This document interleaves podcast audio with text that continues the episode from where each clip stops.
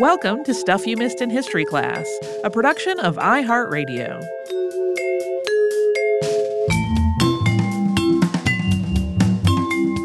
Hello and welcome to the podcast. I'm Tracy V. Wilson. And I'm Holly Fry. Before we start today's episode proper, we have kind of a, I think, special thing coming up. It's unlikely at this point that we are going to do any touring this year the we had some things on the calendar that had been scheduled that were you know one-off appearances in places.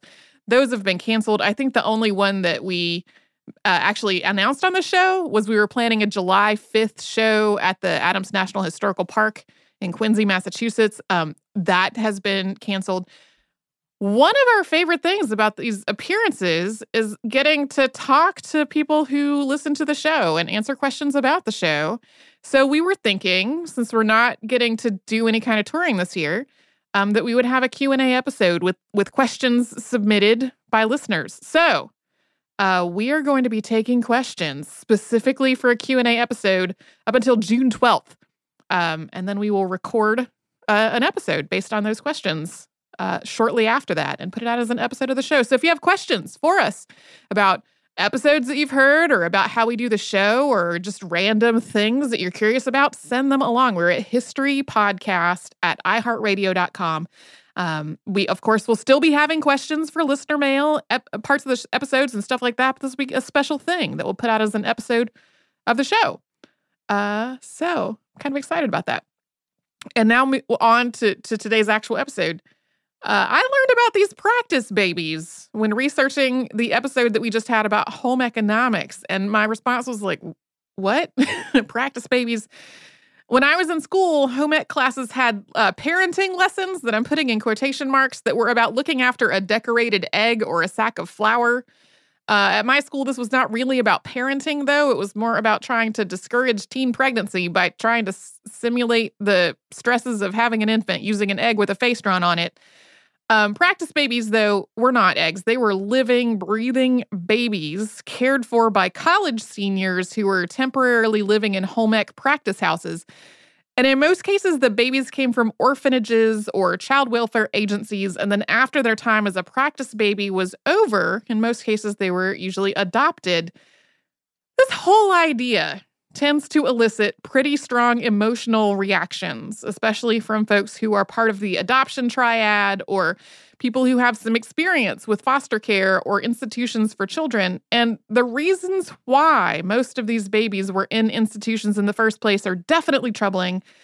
But uh, as with the incubator sideshows that we talked about on the show late last year, this is a case where something that seems just clearly unethical and bizarre by today's standards at the time was actually probably doing more help than harm.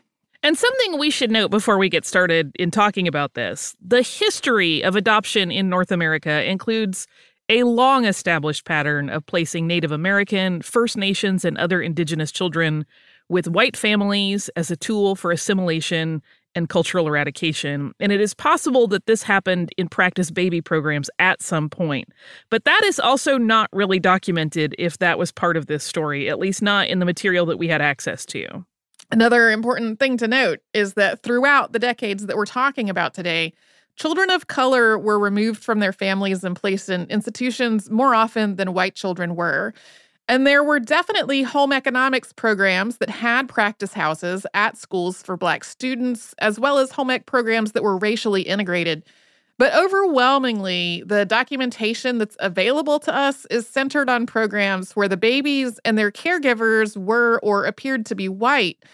So, since we're going to be talking about some social issues related to adoption, we would be remiss to not mention all this and kind of pretend that it didn't exist. But Based on the information that we have, issues that are specific to Indigenous communities and to transracial adoption seem to be outside the scope of today's episode. The trend of practice babies as part of a home economics practicum ran alongside the development of home economics as a field. It was something we just covered in our earlier episode on the Bureau of Home Economics. But it also ran alongside changes to orphanages and to adoption and foster care in the United States. Most of the nation's orphanages were built in the 19th century as immigration and urbanization and other social and economic factors led to a huge increase in how many children were experiencing homelessness. Orphanages were attempts to move these children out of poorhouses and prisons and other facilities that were really designed for adults. Many of these children did have at least one living parent, but for a variety of reasons, the family couldn't or didn't care for them at home. Poverty was also seen as a valid reason to remove children from their parents' custody. Conditions in 19th century orphanages often were not much better than the prisons and workhouses that they were replacing. At best, they tended to offer very little in the way of care, education, entertainment, and stimulation. By the early 20th century, the United States was trying to move away from orphanages and to focus more on placing children with foster families.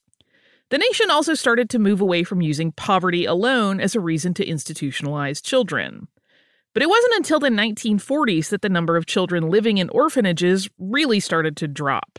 In terms of changes to the foster care and adoption systems, Really, for all of human history, there have been babies and children who were raised by somebody other than their birth parents. So, fostering and adoption have always been part of the human experience. But in terms of formal laws and processes, these didn't really start to develop in the United States until the middle of the 19th century. The first modern adoption law in the United States was passed in Massachusetts in 1851. Other states followed, with the details of these laws really varying from state to state. Research into outcomes for children who had been fostered or adopted didn't really start until after the first practice baby programs were established. The first major outcome study, titled How Foster Children Turn Out, was published in 1924. And it wasn't really until the 1960s that people started doing major research into connections between adoption and foster care and mental and emotional health. And by the time that work was being done, the last practice baby programs were already ending. There was some research into how being a practice baby affected children's emotional and mental health and development. And we'll talk about the specifics of that research later on in the show. But especially in the later years of these programs, those kinds of studies became a lot harder to carry out, in part because of an increasing focus on keeping adoption records completely sealed.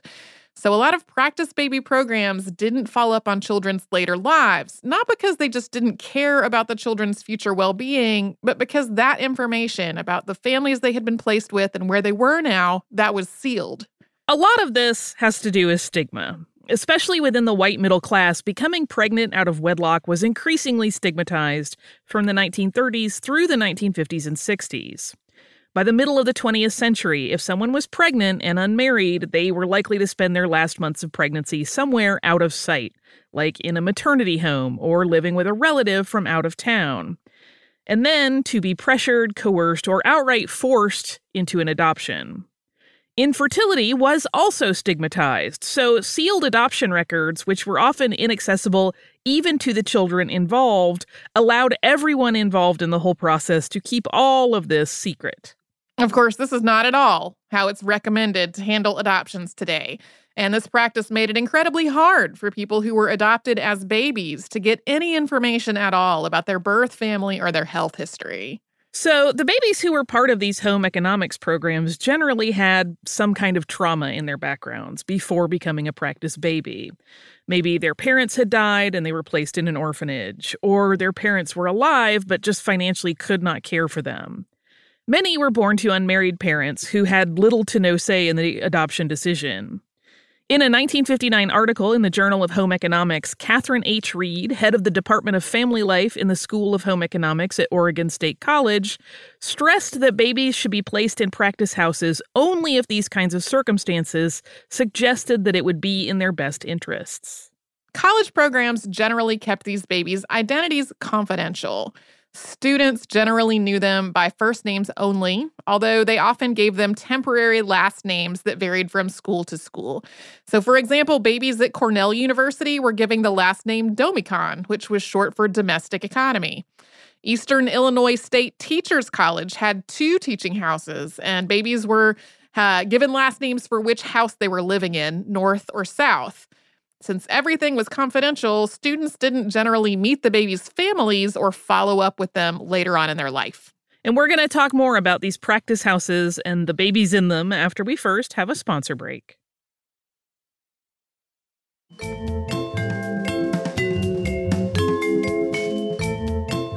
Broadly speaking, home economics programs in the United States had two types of houses that were part of their instruction and practice.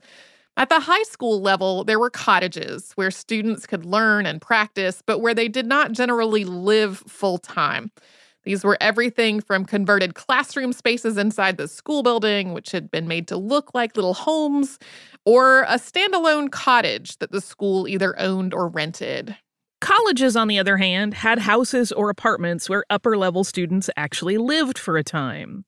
In the words of Dr. Louise Stanley, chief of the Bureau of Home Economics, quote, "It is a house in which groups of students, organized as a family group, live for varying periods and apply their home economic training to the solution of the different housekeeping and homemaking problems as they arise."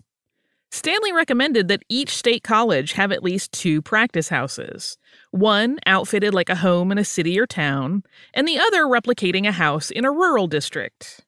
The first documented practice houses were built in 1904. One was at Stout Institute in Wisconsin, and the other was at the Tuskegee Institute in Alabama. By 1920, there were 77 practice houses at colleges and universities around the United States, as well as some number of apartments that served the same purpose. Some schools bought or rented an existing property, and others had a practice house custom built. For example, at the Hampton Institute, the funding for the house came from a gift for the school, and the structure itself was built by the school's trade school students. The exact details of a student's time in a practice house could vary, but in general, it tended to involve six to eight seniors who usually lived in the house for six to ten weeks. Faculty or sometimes graduate students were on hand to instruct, supervise, and evaluate the students who were expected to cook, clean, serve meals, make budgets, and just generally manage the household. And in the words of Alba Bales, head of the School of Home Economics at North Dakota Agricultural College, quote, the big thing which we expect of the students and upon which we check them is their family relationships, such as the spirit of cooperation, helpfulness, generosity, kindness, and tolerance of the mistakes of others. At some schools, these family relationships practiced in the house involved caring for a baby. This infant care was usually described as mothercraft, and mothercraft as a specialization was something that was introduced into American home economics programs following the establishment of the first mothercraft schools in England. That happened in 1914. As had been the case with homemaking in general, the home economics movement considered child rearing to be a worthy vocation that deserved study and refinement. Home economics approached homemaking through science, and mothercraft did the same with parenting. The mothercraft approach was very precise and regulated, with parents trying to establish set schedules for babies, with regular times for meals, baths, play, and sleep, and a diet that was carefully measured and managed. By the late 19 teens, it was generally agreed that practical study of mothercraft was critical to a home economics degree. Raising children was a huge part of a typical homemaker's work. So, home economics programs that had no hands on experience with childcare were just incomplete. This wasn't just about completeness for its own sake, though. A 1920 article in the Journal of Home Economics noted that under the Smith Hughes Act, vocational contact was required for people who were going to teach home economics. So, if you were going to teach mothercraft, you had to have some vocational contact in childcare in your own education in order to be able to do so. Schools approached this hands on component in several ways. Some had daycare centers and preschools on or near campus, which were staffed partly or entirely by home economics students. Others brought infants and older children from the community to campus for supervised play and workshops or they arranged for groups of students to observe and interact with babies and children in their own homes out in the community. Uh, and some, as we've said, brought babies to live full time in their practice houses. This same 1920 article outlined the first documented practice baby program in the United States, which took place at the University of Minnesota in 1918 and 1919. The university's two home management houses each had one child in residence in the spring and summer quarters. And although it became common to place children in practice houses as young as possible, in this pilot program, the babies were Russell, age 13 months, and Earl, age 21 months, both of whom had been living in baby homes since they were born. In this program, each student in the practice houses acted as a so called baby manager for one week. She was on duty with the baby's care between 6 and 8 each morning and 4:30 to 6 each night.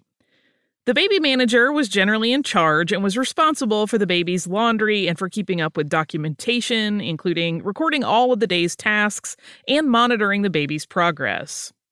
The other three or four students rotated through the rest of the day's childcare tasks, depending on how their own class schedules and commitments worked out. There was one brief window each weekday when all of the students were in the same class, at which point a faculty member or a home ec student who wasn't living in the house would come and fill in. Both Russell and Earl arrived at the university with some health issues that were associated with their time in the baby home. Both of them were described as listless and underweight with anemia and rickets. Uh, Russell also had eczema. But at the end of their two quarters in the practice houses, they had gained weight. They were showing fewer signs of nervousness and distress. Students reported that the babies became more active and more engaged. Their rickets had been resolved, and Russell's eczema was also under control. The a doctor who examined both babies at the end of their time at the university noted, quote, "The improvement in the condition of these children speaks highly for your cooperative motherhood." Other programs followed from there pretty quickly. A 1920 survey found that of the 77 practice houses operating in the US, 16 had a child in residence. By the time these programs were phased out, about 50 colleges had brought babies into their practice houses. Although this episode and our earlier one on the Department of Home Economics have focused on the United States, there were practice houses with practice babies elsewhere as well. For example, the University of Manitoba had 33 practice babies in its home economics houses between the years 1930 and 1950. The details of exactly how these programs worked varied from school to school.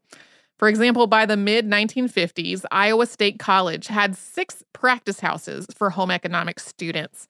Babies stayed in one of the houses for a quarter, and each group of eight students lived in the practice house for half of a quarter.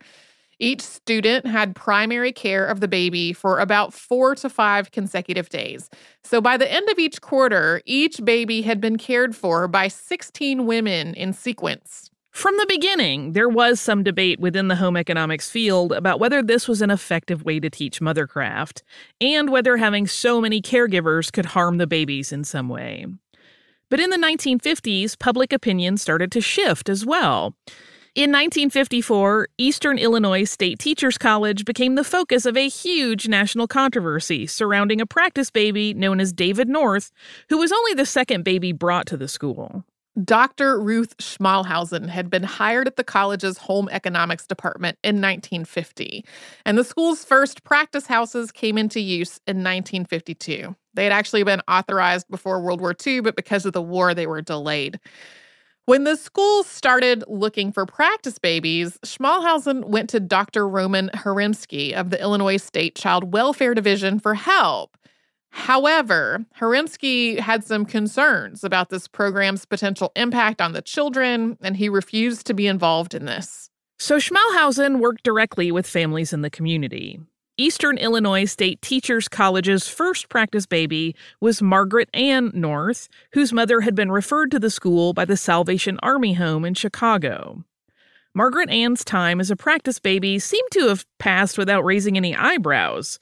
But in 1954, the college brought in David North, who had been born preterm and whose mother was unmarried.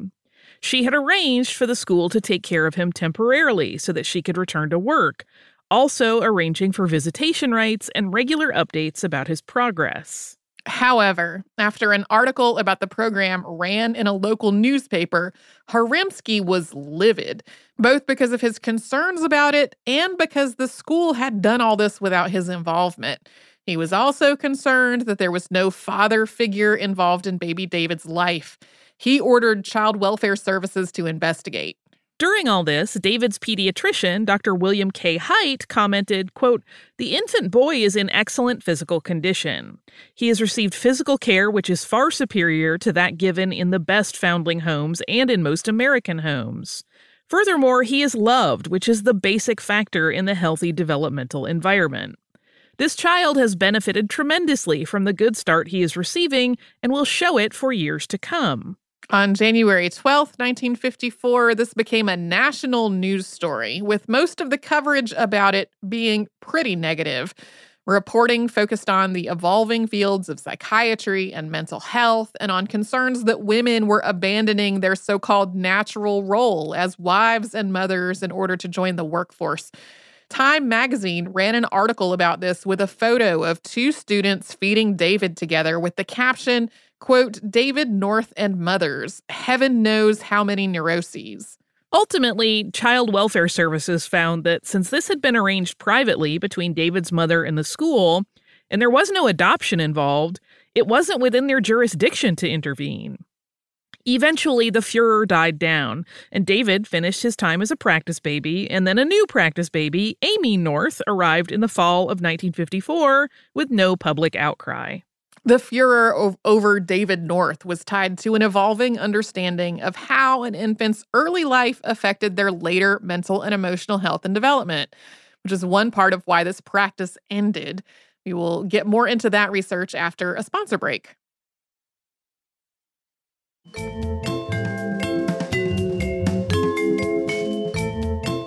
As we noted earlier, opinions were divided about how best to teach practical mothercraft in American home economics schools. I mean that that debate went all the way back to when this subject was first introduced. People questioned whether bringing babies into practice houses was the most practical or effective way to teach, and they questioned whether it was harmful or exploitive. Along with things like budgets and logistics and other practical issues, these concerns were some of the reasons why not every home economics program sought out babies for its practice homes. Articles and primary source documents from these programs are full of anecdotes about the experience from the students' and teachers' points of view. And not all of them are positive. Some students talked about feeling overwhelmed or even terrified when they were expected to care for a baby. In articles about her novel, The Irresistible Henry House, author Lisa Grunwald mentioned getting an email from one home economics graduate who quit her program saying, quote, you can't treat children this way. But other anecdotes are more positive. In documents from the time, students describe the programs as beneficial to their education. Everything from giving them practical mothering experience to strengthening their connection to their own mothers to the baby's presence in the practice house transforming other domestic work from a drudgery to a joy. A 1920 article in Successful Farming quotes an instructor from the University of Minnesota as observing that the program allowed students to do kind of a trial run of the often frazzled first few weeks of parenthood in a more controlled setting with some experienced supervision. Anecdotally, the program could be beneficial for the babies as well. Archival documents from programs all over North America describe babies brought into the programs from institutions where they had been deprived babies who were malnourished with conditions like anemia and rickets, as we mentioned earlier, who just weren't very active or expressive and who seemed disconnected from the people around them. And then, after their time in the practice house, the babies were placed with adoptive families, now apparently happy and healthy. There are numerous reports of former practice babies being particularly sought after by families who wanted to adopt because they were considered to have been treated with the most up to date and sophisticated care. In the 1950s, though, the general concerns that babies might be harmed by all this started to be reflected in some psychological research. Most notably, psychologist Henry Harlow did a series of experiments with baby rhesus monkeys in the late 1950s. He separated the monkeys from their mothers and then placed them in enclosures with sort of surrogate mothers, one of them made out of wire and the other covered in a soft terry cloth.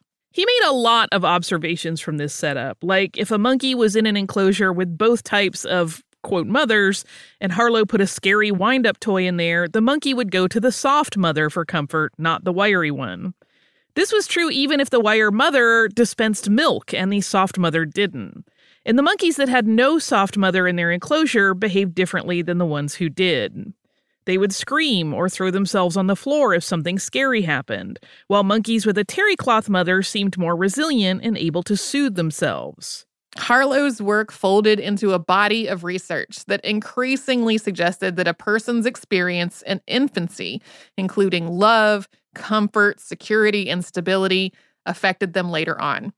Some of this research involved children who had been raised in institutional settings where they were truly deprived of care and affection and it quickly became accepted that an infant whose early months were severely deprived would show signs like listlessness, poor sleep, and failure to maintain weight, even with a diet that seemed like it would be sufficient. So, just a general failure to thrive. In older children, issues included an inability to make close friendships or other strong relationships, a lack of concentration, and a range of mood and behavioral disorders that came to be called attachment disorder. Naturally, people started to wonder whether these conclusions could also apply to practice baby programs. In general, practice babies got plenty of care, but that was from multiple people rather than one primary caregiver with whom the baby could develop a strong attachment. The first formal studies into this question actually started before Harlow's research with monkeys. In December of 1933, a paper was published in the Journal of Experimental Education detailing the welfare of practice babies at the Iowa State College of Agriculture and Mechanic Arts home management houses. Critics had questioned whether the children there could, quote, develop the necessary feeling of security under such circumstances, and the American Vocational Association had appointed a committee to investigate.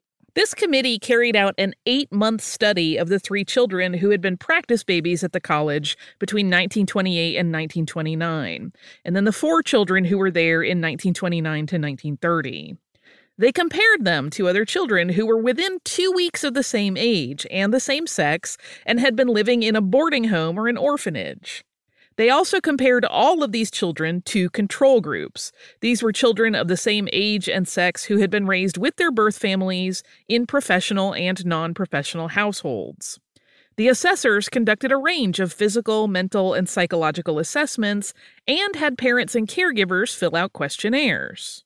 They concluded that the practice babies, as a group, excelled in intelligence, motor development, language development, adaptive behavior, and personal social behavior. They performed slightly better than both control groups in their motor development and slightly better than the children from non professional homes in their personal social behavior.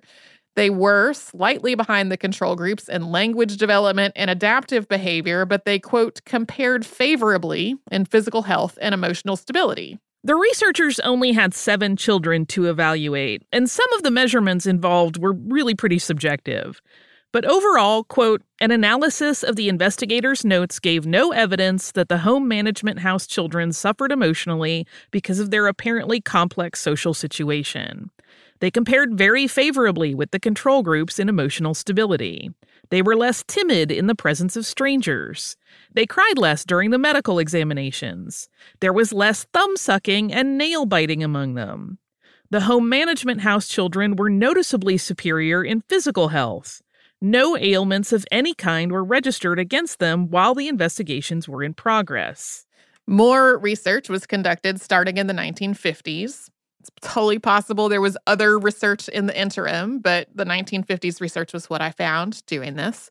In 1955, Iowa State College and the Iowa Children's Home Society got a grant from the Elizabeth McCormick Memorial Fund to conduct a longitudinal study into how, quote, non continuous mothering in home management houses affected babies' personalities.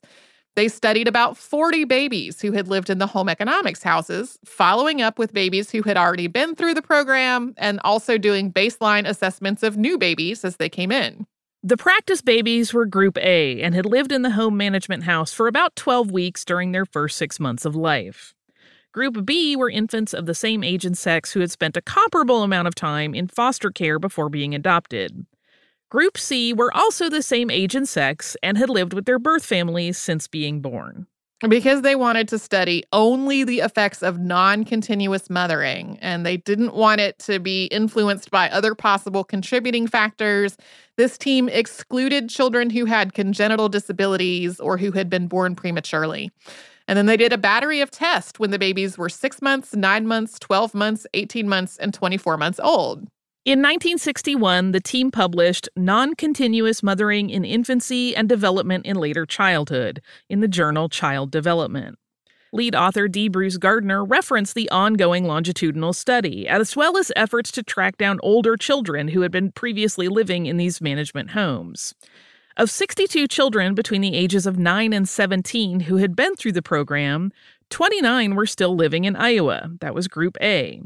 They compared those 29 children to children living in the same communities who were of the same age and sex but had been raised in their birth family, Group B. They also factored in things like socioeconomic status, parents' education, and the children's intelligence when making these comparisons. Then the researchers administered a number of tests, including the California Test of Personality and the Iowa Every Pupil Test of Basic Skills, to these two groups of children, and they found little to no difference between the two groups. The difference between their, quote, personal adjustment scores was close enough to the threshold of significant that it was noted as something that should not be overlooked, but it also was something that they couldn't really say was conclusive. They also had a separate psychologist conduct a study to evaluate whether the children's responses to frustrations were healthy or mature. In the 29 older children, the response from the child in Group A was considered healthier 12 times, and in Group B, 17 times. So there was a slight difference in favor of the children who had been raised in their birth families, but again, not one that met the threshold of significance. The overall conclusion quote, in none of these variables could differences be attributed to the factor of discontinuity of mothering in early childhood. Uh, tracking down the final results of that longitudinal study proved to be a little trickier. I spent a lot of time going through old journals um, looking for like the, a final comprehensive result. In 1964, Physical Status and Non-Continuous Mothering was published in the Journal of Home Economics, and that discussed only the children's physical measurements. That particular paper found no differences between the two groups uh, that could be attributed to their their time in a in a practice baby program. But other papers summarizing the work characterized it as showing no meaningful differences that would suggest that the non continuous mothering was harmful to the babies. So, again, these are small studies looking only at children who lived at Iowa State College, usually for 12 weeks, usually in their first six months of life. So, you can't necessarily apply these findings to other programs, which may have kept children for longer or shorter periods, or earlier or later in their life. At the same time, all this research and the general concerns about whether these babies would have been better off in a home with just one mother were informed by perceptions of how families and motherhood should work, and specifically what women should be. The idea that children should live in a small family unit with one parent being their primary caregiver and that parent specifically being their mother was seen as the normal standard that families should aspire to, but that is definitely not universal. For example, research into societies that are more communal or more likely to have large extended families with many family members all contributing to a baby's care. That research doesn't suggest that those other types of families cause attachment disorders. As this research was happening, the same societal changes that were shifting the field of home economics were also leading to the end of practice houses and practice babies. In addition to changing expectations related to gender and work, ideas around parenting were also changing. There was a move away from the strictly measured, scheduled, very scientific idea of mothercraft to a more relaxed and intuitive model illustrated by Benjamin Spock's The Common Sense Book of Baby and Child Care, which was first published in 1948. Its first chapter, which is called Trust Yourself, starts off, quote, You know more than you think you do. So, we know very little about the adult lives of people who spent part of their infancy in a practice house. Because of confidentiality rules and sealed adoption records and attitudes about adoption in previous decades, it's possible that there are people living today who were in these practice baby programs and don't actually know about it. However, in the 1990s, the stories of two different former practice babies made headlines. One was Donald Aldinger, whose reunion with at least four home ec students at Cedar Crest College in Allentown, Pennsylvania, was covered in the Morning Call in 1993. Aldinger had been declared abandoned shortly after his 1946 birth because his mother was incarcerated for vagrancy at the time. He was known as Donnie at the Cedar Crest practice house. Aldinger was placed with a foster family at the age of 13 months and raised on a dairy farm with many, many other foster children who came and went. Aldinger was there until the age of 17. After meeting some of his practice mothers, he was quoted as saying, For the first time in my life, I feel like everybody else who had a family.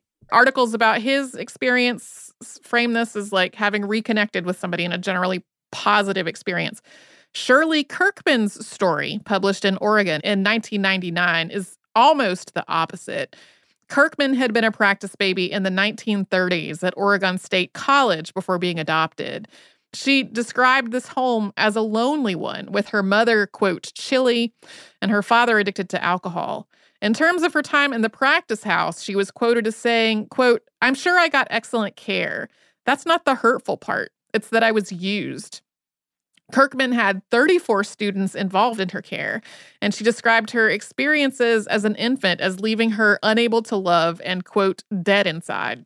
Uh, in addition to the book The Irresistible Henry House, which we mentioned earlier, there's another work of fiction about this uh, that's related, which is Carol Shields' The Republic of Love. And if you're still interested in more, there is also a play which is called Borrowed Babies, and that was written by Jennifer Blackmer uh, in a weird twist of Googling, um, I learned about this play by trying to figure out whether my grandmother's home ec program had a practice house, which it did. I don't know if it did while she was uh, in school there, um, because the article that I found talking about the practice house there was from the the 40s, and she graduated in 1939. Um, and the uh, that uh, that college had put on um, a performance of this show, and like that was how I, I wound up finding it was um, by about them by coincidence doing a, a, performance of this show. So that is the practice babies. I uh, I a lot of articles like just popular articles, not necessarily academic articles that have been written about it in the last 10 years have a, just a horrified tone and describe it with words like dystopian um, and there's a lot of uh, reason to be upset about uh, conditions during a lot of this period. Like so many of these children were living in experiences that that were truly deprived, and the, there's so many stories of um, people being forced into adoption because they were not married, um, and uh, all of that to me is a lot more troubling than the the the practice house component of it. Uh, anyway, I also have listener mail. Fabulous. This listener mail is from Jess. Jess says, Hi, Holly and Tracy. Thank you for doing an episode about bees and beekeeping. I'm headed into my second season of beekeeping, and I'm up to four hives this year, all of which are the Langstroth type. I'm working with a couple of local farmers to place hives as the years go on to better help their crops out.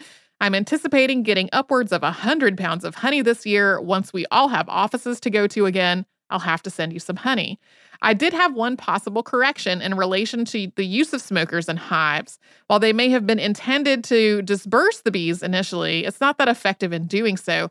Primarily, using smoke in hives interrupts their ability to communicate since they use pheromones to do that. Basically, if one bee is anxious about a keeper being in the hive, it prevents that from spreading through the hive, keeping the bees calm and easy to work with and around. I laughed about the privacy wall the bees made, but it is, is possible that they may have done that. Bees create a product called propolis, which is basically bee glue. It is a sticky, water resistant residue that bees can and do coat the inside of their hive with to help prevent water from getting in. Thanks again for keeping me entertained. I've attached some pictures and a video of dropping a new hive this year after a split, which is the manual version of a swarm. Thanks, Jess. Thank you so much for sending this note, Jess.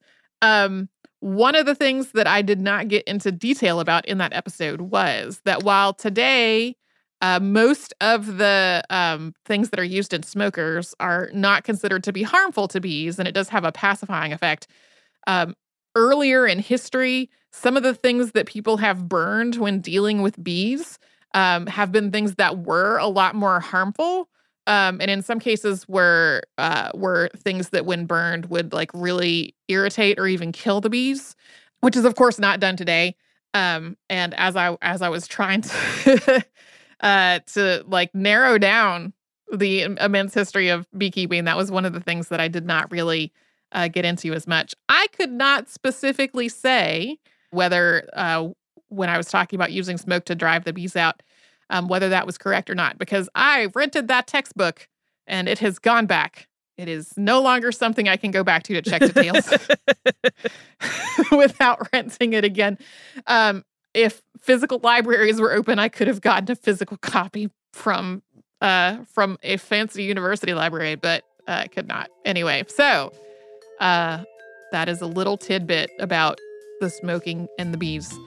Um, if you'd like to write to us, whether it's just for basic listener mail or if, if you're interested in having a, a question in a, in a Q&A episode that we're planning in the relatively near future, send us a note. We're at historypodcast at iheartradio.com. And then we're also all over social media at Missed in History. That is where you'll find our Facebook, Twitter, Pinterest, and Instagram.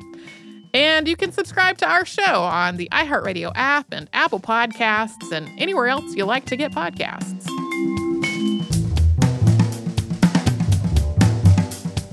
Stuff You Missed in History Class is a production of iHeartRadio. For more podcasts from iHeartRadio, visit the iHeartRadio app, Apple Podcasts, or wherever you listen to your favorite shows.